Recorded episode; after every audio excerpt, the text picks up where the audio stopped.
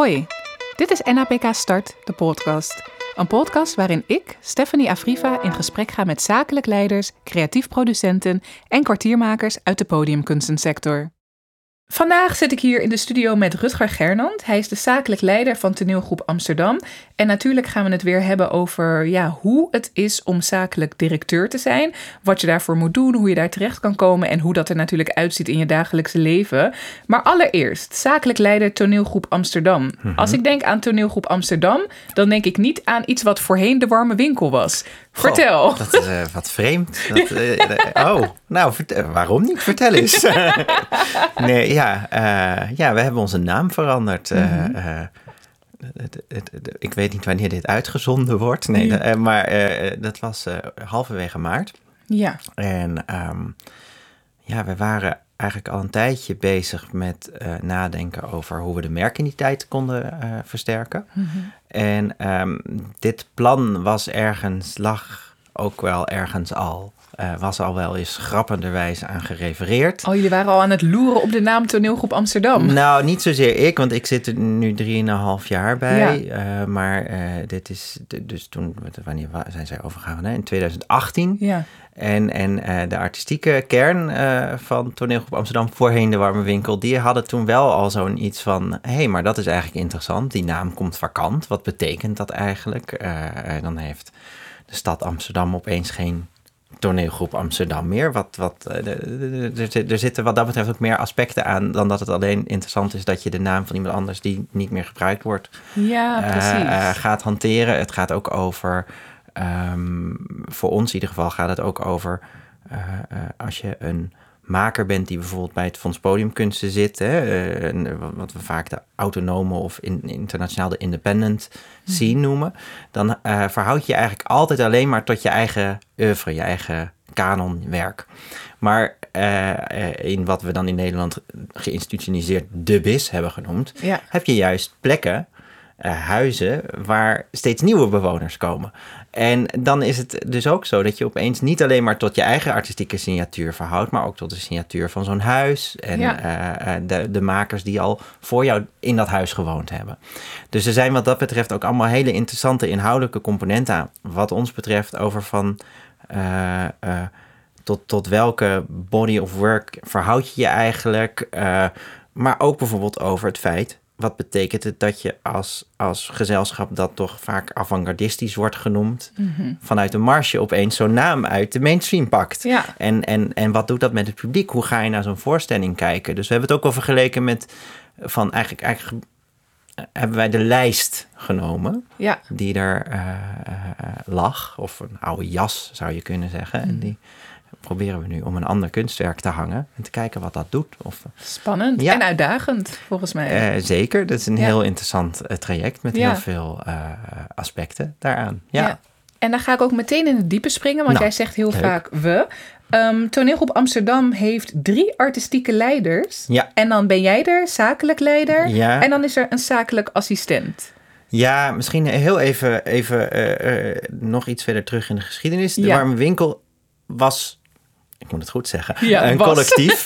en is eh, opgericht eigenlijk gewoon door drie makers op de theaterschool van Maastricht. Ja. Eh, ik geloof in het derde jaar. eh, ze zochten nog een naam voor een een, zo'n tussentijdsproject. En eigenlijk is dat, dat is dat geworden. En, en, en dat was gewoon een collectief. Zij deden ook altijd alles zelf en samen. Zoals je, eh, ik weet niet of dat misschien in eerdere, ik geloof dat er een eerdere podcast over collectieven ging. Hè? Maar het is echt een, Ja, een Nederlands-Vlaams ding, die collectieven. Ja. En eh, eh, nou ja, in die traditie staat de warme winkel ook, Hm. samen met in, in, hun geval generatiegenoten als Woenderbouw. Maar daarna zijn ook weer allemaal collectieven gekomen. En daarvoor waren ook allemaal collectieven. En het interessante aan die collectieven is dat ze ook vaak allerlei dingen zelf deden. Nou, de warme winkel is eigenlijk over de afgelopen twintig jaar gegroeid. naar dus de naam Toneelgroep Amsterdam zou je kunnen Ja. zeggen toe. Ehm, en eh, er is een artistieke kern, die noemen we intern ook wel de arti. Ja. En eh, daar zitten nu drie artistiek leiders in. Mhm. Dat zijn eh Wart Weemhoff, Vincent Rietveld en Florian Meijer. Mara van Vlijmen, die was tot vorig jaar ook nog artistiek leider. Die eh, is eh, eh, gestopt met artistiek leider zijn. Want die, die vond nou ja, die verantwoordelijkheid die erbij komt, wilde ze weer meer ook gewoon lekker zelf in voorstellingen kunnen Ja. staan. Ehm, dus dat is, eh, maar daarvoor zijn ook andere mensen in en uitgaan. Dus het is niet een collectief zoals sommige andere collectieven die een vast aantal mensen zijn. Oké, ja. Ja. Nou, dat gezelschap is gegroeid en eh, dan komen op een gegeven moment andere mensen bij die gaan werken. En ehm, daarin is ook de verdeling dat Wart en Vincent zijn zakelijk of artistiek directeur. Mhm. Florian zit niet in directie, houdt zich dus minder met de algemene zaken bezig ook. ja. Dus eh, op die manier is er, zijn er twee artistiek directeuren die samen eigenlijk die, ieder dat voor de helft van hun functie doen. Ja. En dan ben ik er als zakelijk directeur en samen zijn we de directie.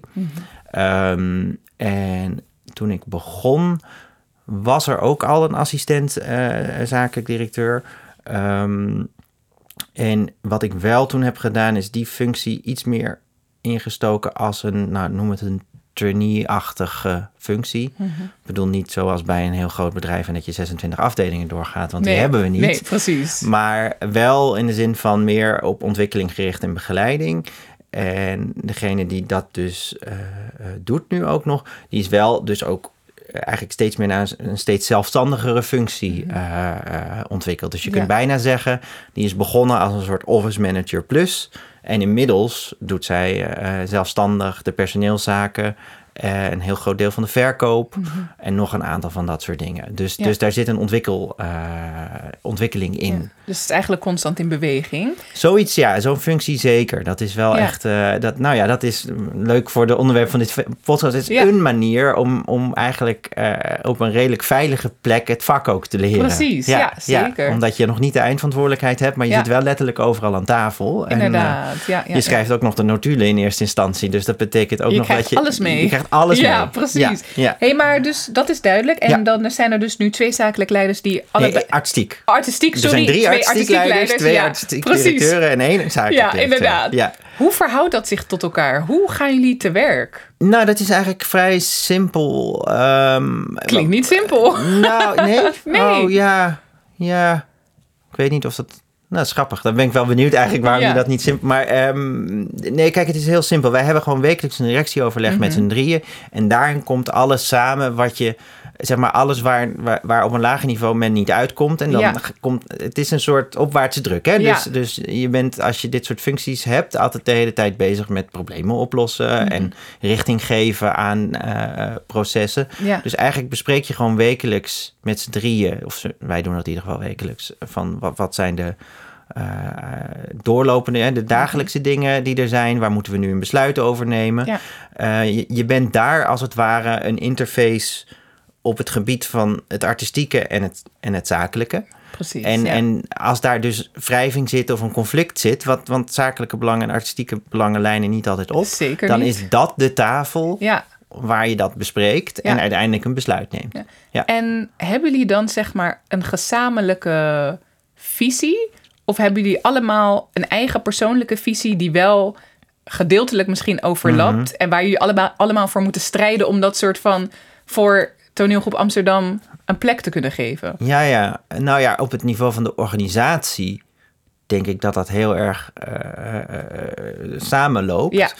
Dat is natuurlijk ook je rol als directie om dat naar buiten uit te stralen. Precies. Ehm, maar aan de andere kant is het zo dat je ook binnen een directie juist verschillende stemmen wil hebben. Want anders Ja. zou je ook één directeur kunnen hebben. Inderdaad, ja. Die alles kan, nog buiten de competenties en dergelijke. Dus nee, het, het- het- het- dus je, je hebt aan die tafel die discussies. En, Mhm. en, en wat er dan uitkomt, draag je met z'n allen. Het komt ook niet helemaal eh, buiten de culturele sector niet voor. De, de DSM, een heel groot beursgenoteerd concern, heeft ook een Ja. Mhm. duo-directie bijvoorbeeld. Eh, stond laatst eh, toevallig een groot interview met hun.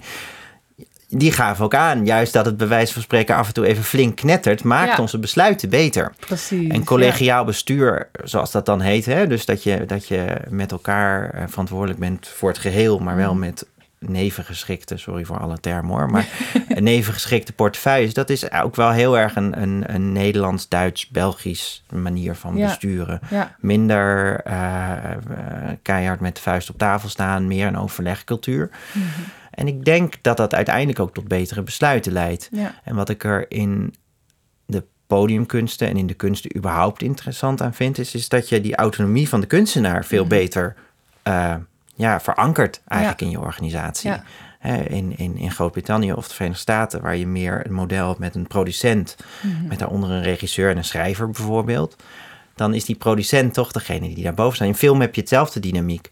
Ehm, maar dat betekent ook dat die kunstenaar niet aan de, de, de tafel zit waar het uiteindelijke Precies, besluit genomen wordt. ja. En ik vind dat juist heel waardevol, omdat Ja. ik denk dat je daar betere kunst van krijgt. Ja. En heb jij gesolliciteerd voor deze functie? Eh, nee, daar ben ik voor gevraagd. Gevraagd. Ja. En ehm, had jij toen al deze visie die je hebt over gedeeld leiderschap? Of heb je dat ontwikkeld?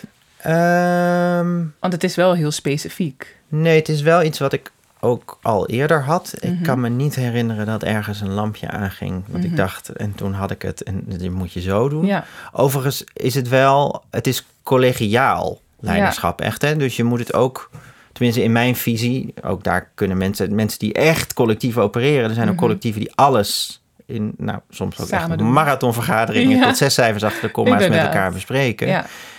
Eh, ja, ik denk dat dat, dat, dat goed kan werken. Eh, juist ook wel als je dat doet vanuit respect voor de competenties Precies. en expertises van de ander. Ja. Ja. Ehm, maar op zich vind ik het een, een, een, een, een mooi gegeven. Ja, ik heb er ook wel eens over nagedacht van... goh, zou ik mijn werk nou heel anders doen... als ik algemeen directeur zou zijn in plaats Ja. van zakelijk directeur? Ehm, ik denk dat het... Ik, ik kan me dat binnen kunstproducerende organisaties... zoals een theatergezelschap Mhm. eigenlijk ook niet zo goed voorstellen. Als je een productiehuis bent... of je bent een, een presentatieinstelling... bij ons dan een, een theater of een schouwburg of een festival Ja. kan ik me dat wel voorstellen. Mhm. Omdat dan ehm, dat de, de, de, de inhoudelijke vraag, vragen en de inhoudelijke eh, waarde van wat je produceert, is dan functioneel of je, je, je hebt een andere positie ten opzichte van elkaar. Ja. Als je gewoon een kunstproducerende instelling bent, dan staat die kunst altijd voorop. Precies. Ja. En ik Ja. schep eigenlijk dan kaders. Je maar die kaders, ja, Ja. ja. het is veel, veel ondersteunender. Dus wat de mensen die op kantoor zitten, zijn ook een staf Ja. organisatie, zou je kunnen zeggen, ten opzichte van het artistieke proces. Precies, ja. ja, Mooi. Interessant ook. Hey, maar even terug naar jouw persoonlijke loopbaan. Mhm. Ehm, want jij hebt namelijk en aan eh, de conservatorium gestudeerd... Ja. en bestuurskunde gestudeerd. Ja, Dat zijn, eh, ik merk sowieso in de gesprekken die ik voorheen heb gehad... Mhm. iedereen die ik spreek heeft ook toch wel een creatieve kant... Oh ja? en die uit dat zich ook creatief... en dat probeert ze wel in het werk te verweven... of dat doen ze nog ernaast. Eh, waarom heb jij gekozen voor die beide opleidingen? oh ja, wat, wat grappig, want ik had dat beeld niet. Dus ik moet toch Oh, even... echt? Ja. Corona, dat je je collega's wat minder informeel Inderdaad, spreekt. ja. Maar eh, nee, nou, bij mij is het eigenlijk zo gegaan. eh, ik, ik had... Enerzijds kun je zeggen, nou, ik ben als loopjongen begonnen met pakketjes publiciteitsmateriaal Ja. en uiteindelijk dan door die organisatie heen gegroeid als het ware.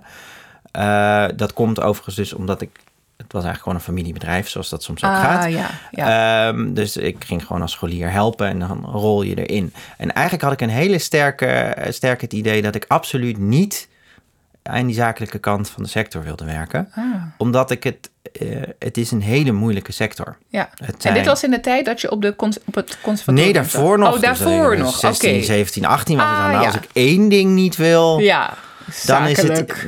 Nou, nee, niet dat. Ja. Wel, wel zakelijk en vooral ook... Ja. Ik was toen al in het politiek bestuurlijke ook geïnteresseerd. Oh, maar ja. ik had heel erg het idee... ik wil vooral niet in die podiumkunsten werken. Ah, Omdat het hele kwetsbare, hele precaire organisaties zijn... Die heel veel moeten met heel weinig geld. Ah ja, Ook zo. een hoop compliance met subsidies en dingen. Zeker, ja. Dus het, eh, als je het even heel erg plat slaat... het is makkelijker om directeur van een museum te zijn. Mhm.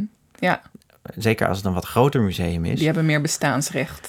Ja, ja, stenen helpen ook altijd. Hè? Als ergens een gebouw staat, dan is Ja. het veel moeilijker om je op te heffen. Inderdaad, ja. Ehm, En dat hebben we trouwens daarna eh, ook gezien met de bezuinigingen eh, van Zeker. Zijlstra. Wat Ja. bleef overeind? De, de, de top grootste instellingen.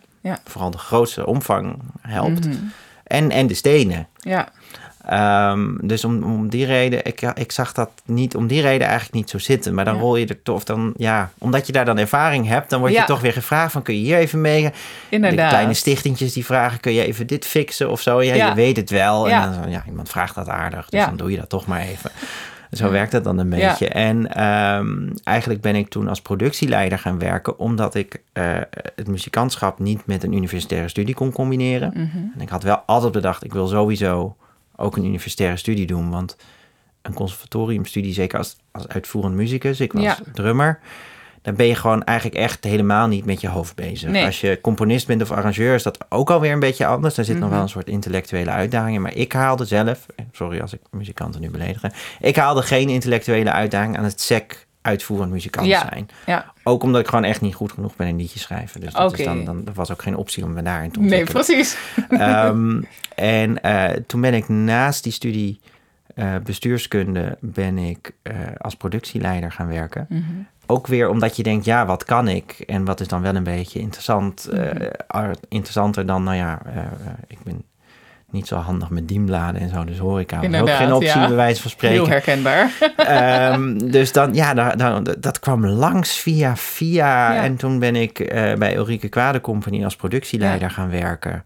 Ik kende die zakelijk leider daar toen nog, omdat ik eh, voor het een impresariaat had gewerkt waar hij had Mhm. gezeten met een gezelschap. En eh, toen ben ik daar begonnen. Ze zocht iemand voor twee dagen in de week. Het Mhm. gezelschap zat ook in een groeifase. Mhm. En daarin ben ik eigenlijk toen doorgegroeid. Eh, toen kwam er iemand anders en die, die, kwam er iemand interim. En toen van kun je dit er dan bij doen. En uiteindelijk werd ik gevraagd om daar zakelijk directeur te worden.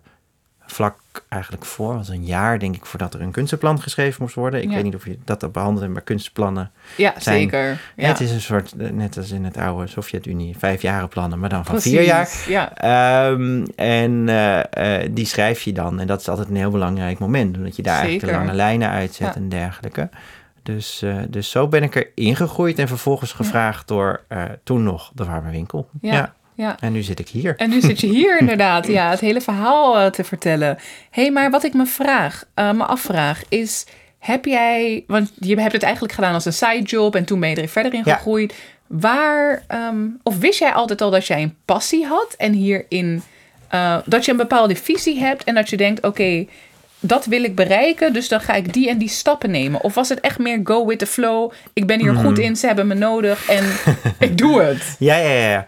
Nou, ik ben, dat bestuurskunde ben ik niet gaan studeren omdat ik dacht dat je daar leert dat je organisaties leert besturen. Nee. Er zijn, waren toen, dat is bij die studie altijd heel typisch. In het eerste jaar beginnen er ongeveer 100 mensen en 50 daarvan komen pas na het eerste half jaar erachter dat dat niet zo is. Oké. Voor mij was de reden om die studie te doen dat het een interessantere vorm is van. Of, ik had ook politicologie op bedacht Mhm. Ja. om dat te gaan doen, maar Ja. politicologie is tegenwoordig een hele vernauwde studie. En bestuurskunde was ooit afgescheiden omdat die politicologie, politicologie zo vernauwd was geraakt. Ja, ja, ja. Dus dat was de reden voor mij om dat te gaan doen. Ik ben Ja. eigenlijk altijd vooral heel erg ook geïnteresseerd geweest door eh, beleid en politiek.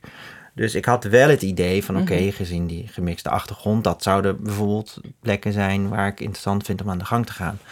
Ehm, vervolgens toch weer meer aan de producerende kant terechtgekomen. Ja. Maar ook wel tot, tot, ja, het is ook wel eigenlijk de leukste kant misschien wel gewoon. Want je staat gewoon lekker met je poot in de klei. Er komen gewoon voorstellingen, er zijn premières. Ja, Je zit heel dicht op het proces. precies. Ehm, En eh, combineer je wel ook echt nog steeds het artistieke en het zakelijke in jouw functie? nee, nee eigenlijk juist omdat ik een kunstvakopleiding heb Ja. gedaan. Eigenlijk altijd, ook al toen ik productieleider was, heb Ja. ik een hele harde, harde eh, eh, scheiding juist voor mezelf Oh, gehanteerd tussen ja. artistiek en zakelijk. Juist omdat ik meer als kunstvisie of zo de- de- zie dat die autonomie voor kunstenaars juist heel belangrijk is. En dat je daar betere kunst door krijgt. Ja, dus dat je dat gewoon wil faciliteren eigenlijk. Ja, andersom is het wel zo dat ik merk dat ik dat gesprek beter kan voeren. Ja, Het is makkelijker voor mij, denk ik, dan voor iemand die geen kunstvakopleiding heeft gedaan, om zich in een kunstenaar te verplaatsen. Ook al was mijn. Mm.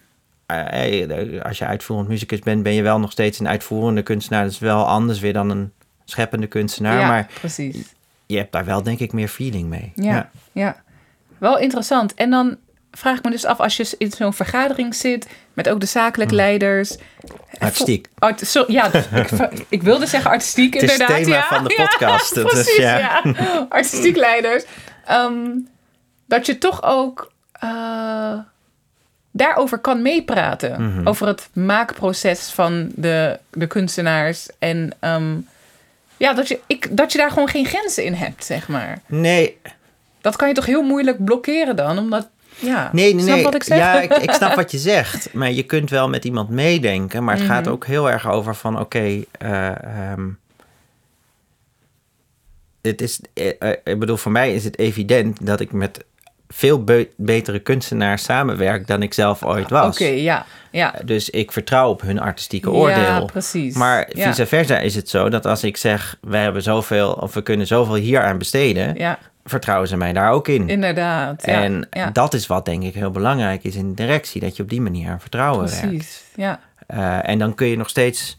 Het is niet zo dat ik, Mhm. dat ik na een voorstelling, als die gespeeld is... of in première is gaan, niet ook zeg wat ik er artistiek gezien van vond. ja, Alleen dat is iets anders dan eh, dat ik mij eh, zou toe-eigenen... dat ik ook een precies. plaats in dat proces Ja. heb. Ja. En dat is wel echt... Nou, we hadden het voordat we hier begonnen heel even over creative producing. Inderdaad, Ik ja. ben dus ook wat dat betreft heel allergisch voor die uit dus wel de anglo-saxische wereld overgewaaide eh, term. Omdat ik vind dat je juist als eh, het, het, pro- het probleem vind ik dat Ja. doordat dat creatief in die functietitel zit, Ja, legitimeert het ook om je eh, nou ja, bindend met dat artistieke te gaan bemoeien. precies. En ik vind ja. juist dat het heel waardevol is dat we dat in continentaal Europa, om het maar even heel plat te slaan, scheidend, niet doen. Hmm. En eh, eh, ja, dat, dat, ja, goed. Dat, dat is wel een visie die Ja, ik meer in de afgelopen ja- jaren ja. heb ontwikkeld. Ja. Ja, nee, ik vind die autonomie van die kunstenaar echt heel, heel belangrijk om die voorop te zetten. Ja. Dat vind ik eigenlijk wel heel mooi om te horen. Nou ja, Ja. er zijn ook mensen die vinden dat het ontzettend naïef is. En, Echt? Hoezo zou dat nou ja, nee, zijn? eh, nou ja, als in dat, dat, dat ehm, kijk, sommige mensen denken dat ik daarmee ook zou willen beweren dat eh, eh, je daarmee geen invloed hebt op het artistieke proces. Mm, Maar dat ja. is helemaal niet wat ik bedoel. Nee. Eigenlijk denk ik dat eh, eh, een begroting maken is misschien Ja. wel de eerste keer een voorstelling maken. Ja, Omdat je heel erg eh, het, het speelveld bepaalt, als het ware. En hetzelfde geldt eigenlijk voor iedereen in die organisatie. Ook een productiemedewerker, Mhm. ook eigenlijk iedereen in zo'n proces doet dingen die ook artistieke consequenties hebben. zeker. Ja. Ehm, dus het is ook niet op die manier een scheiding. Het gaat echt over van hoe zie je je rol en hoe verhoud je je tot de anderen binnen het proces. Hoe maak je dan een begroting? Ehm, ja, goede vraag. Nou ja, eh, je begint eigenlijk altijd te inventariseren met eh, eh, wat een kunstenaar wil. Ehm, dus je gaat een gesprek hebben over van, oh, je wilt dit hier doen. Nou, hoeveel weken repetitie is dat dan? Dat is altijd een heel belangrijke factor, want het aantal repetitieweken moet je malen het aantal medewerkers die op de vloer staan tijdens de repetitie doen. Dus dat is een hele belangrijke kostenpost. Ja. Meestal is dat toch wel rond de 70, 80 procent van je begroting, personeelskosten. Hm. Nou, dan ga je kijken van wat moet daar omheen? Hoeveel technici hebben we nodig voor de uitvoering? Of andersom soms, hoeveel kunnen we er betalen? En wat betekent dat voor jouw artistieke eh, eh, ambities met dit project? Kunnen we dan wel en met licht uitpakken en met video uitpakken? Of Ja. kan dat dus niet? En dat, dat is dan het, het gesprek wat je hebt. Ehm, nou, dan heb je daarmee een soort kader gecreëerd. Eh, daar zitten dan ook de creatieven in met honoraria. Eh, je, je, je, je séjours en per diems, hè, geld dat mensen krijgen eh, om onderweg, als we op tour zijn en wat eten kunnen kopen. Oh ja. Je reis- en transportkosten zitten daarin. Ja. Nou, dan heb je inhuur van technische materialen en van een vrachtwagentje of een busje. Nou, en zo, ziet zo'n begroting er dan een beetje uit. Dan heb je een soort kader, daar gaat een productieleider dan mee aan de gang. En ehm, wat dan, wat ik altijd zeg tegen productieleiders, het makkelijkste is om zwaar over je budget heen te gaan, want dan heb je gewoon niet naar de begroting gekeken. Ja. Het ene makkelijkste is om heel ruim onder je begroting te blijven, want dan heb je heel veel marge aangehouden in je begroting. Maar en, en sommige productieleiders zijn er dan ook altijd heel trots op. En dan zeg ik, ja, maar wat ben je artistiek kwijtgeraakt door dat geld niet aan dat kunstwerk uit te Ah, ja. geven? Ja, ja. Dus het moeilijkste is altijd om erop uit te komen wat je begroot hebt. Want dat had je Ja. ervoor over vooraf en dat kun je eraan kwijt zijn. Dus dat is altijd, ja, en dan... dan kom je dus eigenlijk in de beheersfase van hoe beheer je dan zo'n begroting. En, en dat is wel echt heel specifiek. Als je heel klein bent, zeg maar, of één project hebt en het is een kleiner project, dan kun je eigenlijk vaak weet je elke factuur uit je hoofd. Als je een stuk groter bent, moet je daar systemen voor gaan ontwikkelen. Want dan Ja. wil je eigenlijk net zo snel weten wat je hebt uitgegeven als toen je nog heel klein was en je alles in je hoofd had zitten. Ja. Maar omdat je groter bent, kan niet meer alles in je hoofd zitten. Ja. En dan moet je daar over nadenken van eh, eh, eh, hoe, hoe zorg je dat ik op dezelfde snelle manier weet wat ik heb uitgegeven, Ja. welke verplichtingen ik ben uitgegaan, maar die ik nog niet betaald heb. Is ik dat heb bij jullie het geval? ja, ik heb daar heel specifiek wel echt software voor zitten typen, want dat, dat, dat, dat is er eigenlijk niet. Wacht, jij hebt zelf software zitten typen? Ja, want dat is er niet. Oh. Ja, dus dan, dan kun je het met. Excel doen, maar Excel Ja. bevatten altijd ongelooflijk veel fouten. Dus dat is heel foutgevoelig. Dus dat, ja, dan ga je op een gegeven moment uit frustratie dat zelf maar zitten doen. Want we hebben ook geen geld in onze sector om daar programmeurs voor in te huren. ja, dus dat ja, is ja. dan, eh, ja.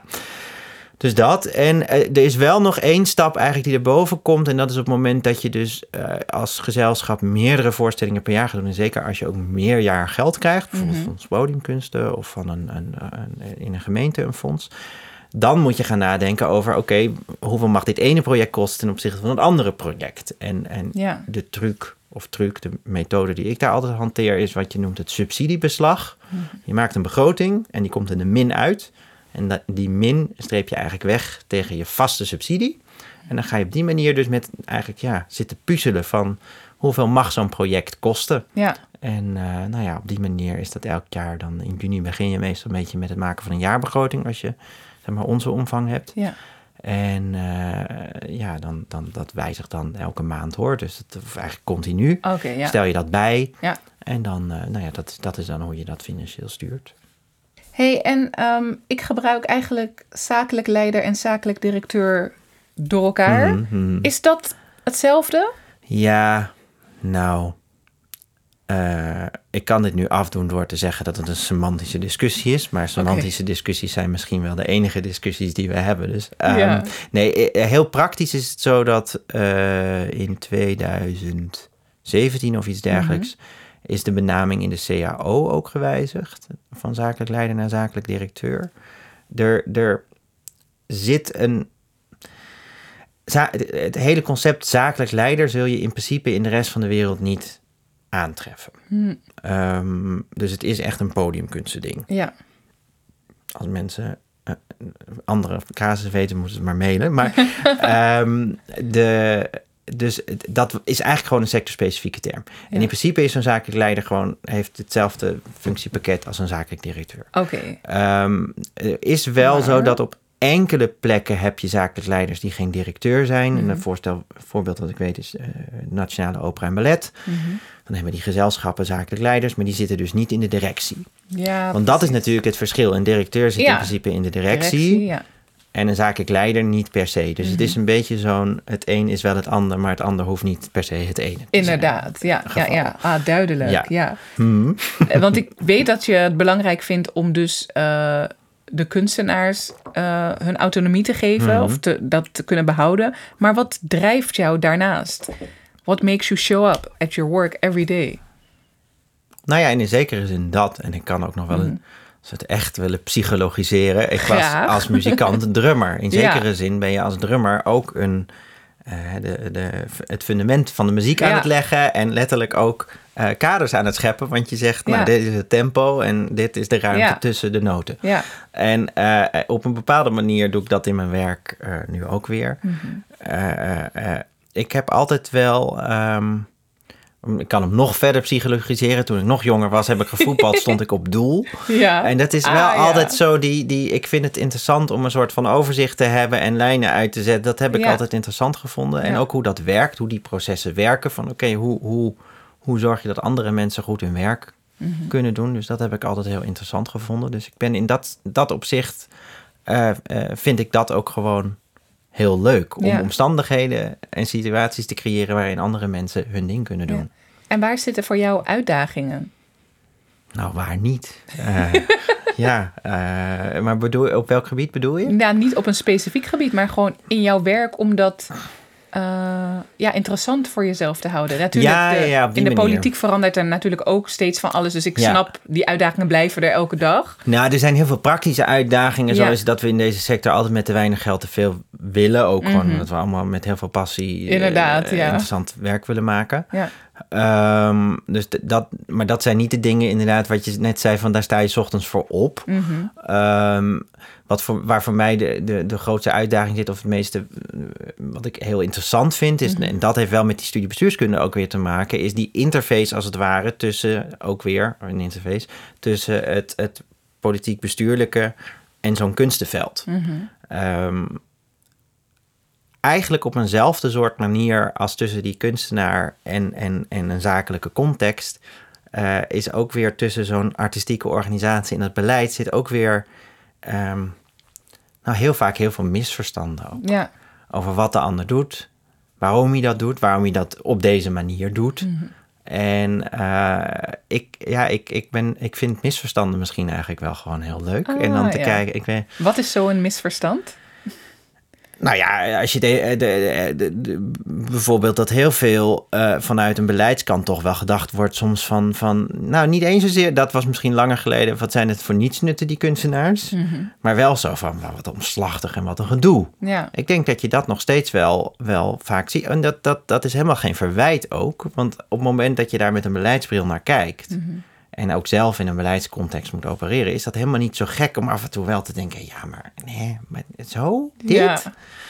Ehm, dus daar zit wel een soort... Ver, en er zit ook een stuk verwachtingsmanagement eh, Ja. ook. Hè, van wat, wat, wat is nu waardevol voor een kunstenaar... en wat is waardevol voor jou vanuit je beleidskader, frame... Mhm. of maatschappelijke doelen die je wil bereiken... en hoe komt dat dan samen en waar botst het? Mhm. Omdat je een afhankelijkheidsrelatie hebt... waarbij je nou ja, met elkaar strijdt om schaarse middelen, subsidies... want ja. theater is gewoon heel duur om te maken. Dus Ja. je hebt er eigenlijk altijd extra extern geld voor nodig. Het is niet zoiets van ik ga naar een schilderwinkel en ik pak een doek. Mhm. Nee, Het is heel, heel ja. erg uh, clichématig. Maar eh, je bent, zelfs een solo speel je nooit in je eentje. Hè? Want er moet een technicus, Mhm. Technicus, bij en dan zeker. de mensen eromheen en een regisseur. Dus er is eigenlijk altijd extern geld nodig. En dat externe geld is, is ook, ook historisch gezien eigenlijk altijd van overheden gekomen. eh, of aan een hof, bij wijze van spreken. Hè? Als Mhm. Ja. je klassieke muziekgeschiedenis erbij neemt bijvoorbeeld. Eh, Dus daar zit altijd een afhankelijkheidsrelatie in. Mhm. En het, het, het doel van die overheid met die kunst is niet altijd hetzelfde. Dat lijkt niet Ja. altijd op. Het is, er worden heel veel dingen aangehangen. En dat Ja. is nu weer heel erg aan de hand, denk ik. Je ziet weer een beetje zo, zo dat maatschappelijke en sociale doelstellingen weer eh, eh, aan, eh, op die kunst geprojecteerd worden ook. Nadat het misschien een tijdje ook wel zelfs in een verdomhokje heeft Ja, gezeten. zeker. Maar in de jaren negentig is er ook zo'n opkomst geweest van community art en dergelijke Mhm. bijvoorbeeld. En ja, dat, dat zijn allemaal interessante en waardevolle eh, eh, eh, eh, manieren ook van kunst maken en van de werking van kunst. Mhm. Alleen wat je heel erg ziet vanuit een beleidscontext is vaak dat er gebeurd is van, oh dat werkt goed. Kunnen we dit dan generaliseren naar alle vormen van kunst? En juist kunst, misschien wel van alle Hè, meer nog dan als je, als, je als, als, als beleidsmaker met zorg bezig bent of met onderwijs. Kunst bestaat bij de gratie van die veelvormigheid, van die Ja. pluriformiteit. Dus dat betekent dat het eigenlijk misschien wel ook vanuit een beleidsoogpunt het allermoeilijkste is om beleid voor te maken. Ja. Dat is vaak tot frustratie ook van veel beleid die zeggen, ja, die sector, het is, ze zijn Ja. nooit met elkaar eens. Inderdaad, ja. Eh, ja. Er zijn duizend belangenclubjes voor een sector die, die, die helemaal niet zo heel groot is. Waar, met wie moeten we nou zaken doen? En wat, wat, wat- kunnen jullie nou eens een keer eens worden? ja, precies. Ja. Ik denk dat dat dus ook deels de kwaliteit is. Ja, en want dit is ook een heel groot, ehm, een hele grote uitdaging. Jij zit, eh, je hebt een bestuursfunctie bij het Sociaal Fonds Podiumkunsten. Ja, klopt. Sluit dat hierop aan?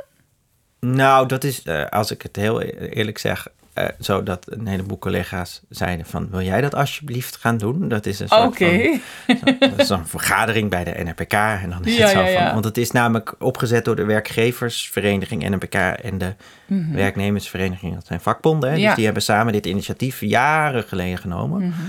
En eh, ik vond het wel heel interessant, omdat ik eh, wat ze dan, ja, post-vocational en post- post-academisch onderwijs, dus Mhm. onderwijs wat je volgt tijdens je carrière, dat vind ik wel een heel interessant onderwerp. Dus ik deed ook, ik nam de handschoen ook graag op. Ja. Ehm, dus daar zit ik inderdaad in het bestuur. En, en wat je ziet is dat dat fonds eigenlijk ook weer relevanter wordt, omdat we zien dat nou ja, er is natuurlijk, eigenlijk werd iedereen na 2005 opeens ZZP'er, maar nu zie je langzaam weer mensen terug in loondienst keren. En Ja. het is een fonds wat betaald wordt met premies. Dus het is Ah, in ja. principe alleen toegankelijk voor mensen die er ook aan meebetalen. Ja, precies. Er zijn wel initiatieven om te kijken of toch ook ZZP'ers er soms aan mee kunnen doen. Want er zijn ook, ook voordat iedereen ZZP'ers waren, waren er ook ontwerpers, waren bijvoorbeeld ook toen al ZZP'er. Mhm. Alleen noemden we dat nog niet zo. Eh, en, en dus we zitten wel daar naar te kijken hoor, hoe, hoe, hoe, dat, hoe dat anders zou kunnen, maar dat is ingewikkeld. ja. En, maar dat fonds dat heeft als doelstelling om te zorgen dat je dus ook nadat je afgestudeerd bent, je blijft ontwikkelen in je werk. En Ah, ik denk ja. zeker dat dat in onze sector heel belangrijk is, omdat je ook niet, hè, als je hele grote organisaties hebt, leer je ook heel veel door heel vaak promotie te maken en door Precies, een organisatie ja. heen te gaan of Ja. naar andere afdelingen. Ja. Dit zijn allemaal micro-organisaties. ja, inderdaad. Dus je moet het echt zelf in je functie zoeken Precies. en ontwikkelen. Ja, Dus ja. Dat, daar, daar, dan is denk ik scholing heel erg eh, inderdaad. belangrijk. Belangrijk, ja. En dat fonds heeft daarnaast een functie voor iedereen die. We hebben, we hebben natuurlijk, het zijn allemaal, of het grootste deel van die organisaties werken echt projectmatig. Mm. Vroeger waren er wat meer huizen die ook echt een vast ensemble hadden. ja. Dat kwam ook weer uit een artistieke wens, deels hoor, maar deels ook noodzaak. En eh, die mensen hebben dus, die, die projectmatig werken, drie, vier, vijf werkgevers in een jaar. Mhm. Dus die hebben dan niet een werkgever die zegt, ga jij maar eens een opleiding doen. Dus daarom is dat ook collectief in een fonds geregeld ja. zodat eh, mensen die misschien wel vier, vijf werkgevers hebben, toch bij elkaar dan een potje eh, daaraan bijdragen en uit die pot geld kunnen krijgen om een opleiding te kunnen doen. ja. Wat ze anders niet zouden kunnen doen. Inderdaad, dat is echt Ja. wel heel tof ook. Ehm, ja, het laatste. Ja, Hoeveel uur besteed jij per week aan, eh, aan werk? aan werk. Nou, ik moet zeggen, ik ben nu zeven maanden vader. Ja. Wat leuk. Dat is heel leuk. Ja. Maar dat betekent ook iets minder tijd voor- werk. Ja. Nee, dus ik, eh, ja, het, het verschilt een beetje. Het is wel altijd meer dan 40 uur. Oké. Ja, En dus- hoe dus- combineer je dat dan, dan met vader zijn? Eh, ja, weinig slapen. Dus, Nou, eh, en het moet zeggen dat ik een kind heb dat heel goed slaapt. Dus dat valt oh, wel Oké. Ja. dat is wel heel fijn. Ja, inderdaad. nee, maar dat is dus wel zo'n half jaar met zo'n jong baby. Is dat best wel pittig. Ja, snap ik inderdaad. Ehm, maar op het, over het algemeen, eh, ja. Nou goed, dat hoort hem. Ja, er zijn mensen die dat anders weten te doen hoor. Mhm. Maar ik, ik kijk altijd een beetje ook buiten onze sector. En dan zie ik ja, eigenlijk al die directiefuncties zijn altijd 40 uur plus. Ja. En ik snap het ook goed. Dat als je het goed wil doen, ben je het er volgens mij ook aan kwijt. Mhm. Ik weet dat deze podcast ook bedoeld is om mensen te overtuigen dat ze misschien voor dit werk moeten kiezen. Dus dit is Dat niet zo'n niet. We hebben ook gasten gehad die het maar eh, drie dagen per week Ja, doen. Dus. precies. nee, daarom. Maar Ja. eh, nee, ja, goed. Ik, het verschilt ook met de organisatiegrootte. Ja. Als een organisatie groeit, dan, dan zul je er echt op een gegeven moment dagen voor nodig hebben. En wat we ook wel een beetje de neiging hebben in, in deze sector, om maar ook vanwege financiële beperkingen Mhm. te weinig uren op te zetten. Ja, Ehm, ik werk wel veel, maar ik heb niet het idee dat ik een schaap met vijf poten ben die alle kanten uitgetrokken nee, wordt. precies. Ja. Ik kan wel al die uren daarin besteden. En als Ja. ik niet aan het werk ben, ben ik ook niet aan het werk. ja.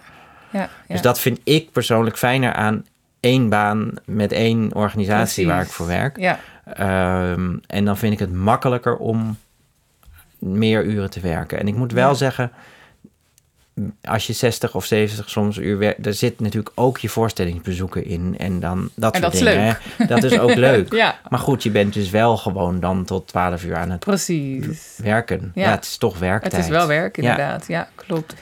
En ehm, wat zou jij nog willen beleven in jouw carrière? In mijn carrière zelfs. Jeetje, wat zijn mijn ambities?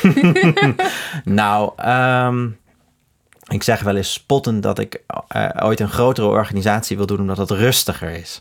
Oh, Omdat de, de- er zit dus het probleem met die, met, nou ja, grotere organisaties hebben dus over het algemeen iets meer personeel en iets meer Mhm. bestaanszekerheid en dergelijke. eh, ja. dus je kunt je dan misschien iets meer concentreren op eh, dingen die ik zelf in ieder geval ook heel leuk vind. eh, de, de, de bovenorganisationele dingen, zoals Ja. bijvoorbeeld lobby en beleidsbeïnvloeding en Inderdaad, dergelijke. ja. ja. Eh, dus dat, dat lijkt mij daar leuk, leuk aan, dat je iets minder in echt alleen maar met de dagelijkse urgenties, er gaat gewoon heel veel tijd in zitten. Precies, Ja. ja. Ja. Ik ben benieuwd. En hoeveel jaren, of hoeveel jaar zie je jezelf dat doen? Kan je daar iets over daar zeggen? kan ik echt niets over zeggen. Over een jaar of over tien jaar Tien zijn. jaar, ja, precies. Ja, Wat het nee, leven is- je brengt. Het is wat dat betreft, als je in Ja. die functie zit met deze functietitel, kun je eigenlijk alleen nog maar naar grotere organisaties, want er is niet een functie nog daarboven. Daarboven, inderdaad. Dus, eh, ja, ja, dat is sowieso de volgende stap. Dat, dat je, de, ja, tenzij je echt iets anders gaat doen. Inderdaad, Wat ook kan. Wat en wat ik ook sommige collega's eh, hele interessante keuzes daarin zien maken. Dus dat, misschien ga ik dat ook nog wel doen. Precies. Leuk. Dankjewel voor jouw eh, inzichten, jouw verhaal. En eh, wat ook grappig is, de volgende podcast is met eh, Jimmy Pierre de Graaf. En hij is een van de eerste mensen die jij hebt aangenomen Ja, toen jij zakelijk nee, leider... toen productieleider. en toen heb ik Productieleider hem als was. productiemedewerker aangenomen. Dat Ja. was de eerste keer dat ik zelf iemand aannam, wat ik er Ja. zelf over besloot wie het werd, zou Heel ik maar bijzonder. zeggen. Dus ik vond het heel leuk dat ik hoorde dat hij weer na mij Inderdaad, was. Dus eh, ja, ja, ja. Nou, dan gaan we de volgende keer luisteren naar zijn verhaal. Dankjewel, Rutger. Dankjewel.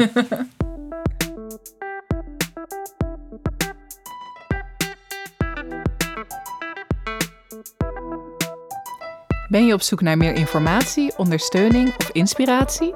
Kijk dan op nabkstart.nl. NAPK Start biedt onder andere gratis workshops, webinars, masterminds, een blog, deze podcast en een online community aan voor zakelijke talenten in de podiumkunstensector.